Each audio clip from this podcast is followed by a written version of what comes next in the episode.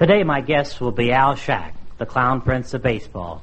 Al and I are going to discuss the relative importance of baseball managers, and we'll begin our conversation right after this important message.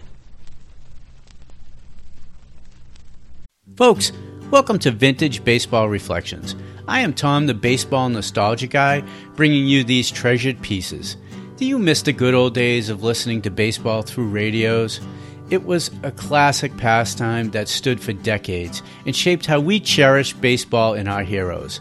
These stories are from a moment in time that were heard by fans just like you.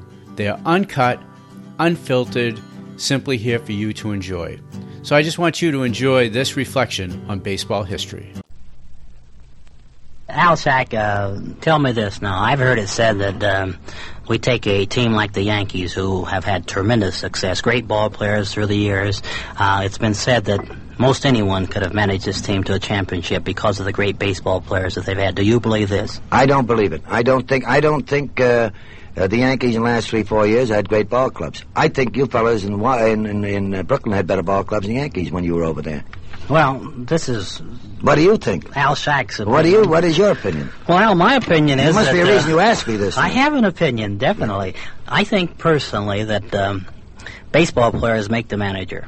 Uh, I think that if a fellow goes out and plays for the Yankees, the Dodgers, the teams you, you mentioned here, um, Stengel or Alston or Dressen or Durocher or whomever you have um, can manipulate and move and take a player out. I think a manager can lose ball games a lot easier than he can win ball games. Oh well, I disagree with. Now look, Jackie. Suppose you you know you you've got to know your men.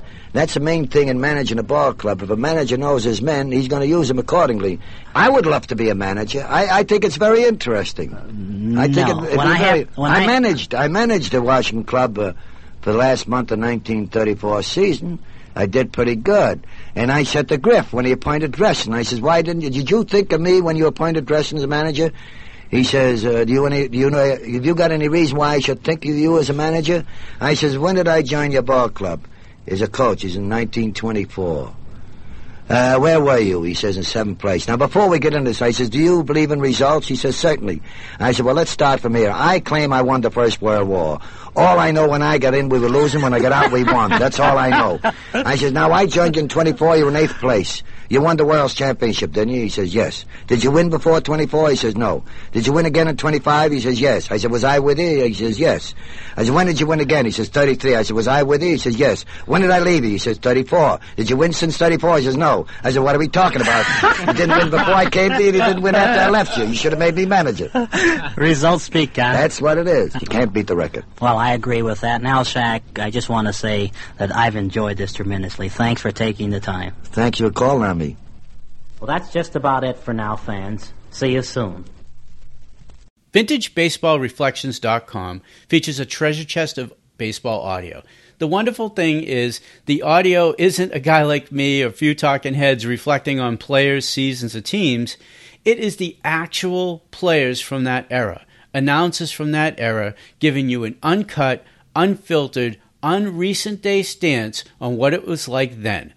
These are real time clips from that era. Now, we encourage you to check out our entire back catalog of baseball audio. And if you like old time games, and folks, and folks, you are not alone.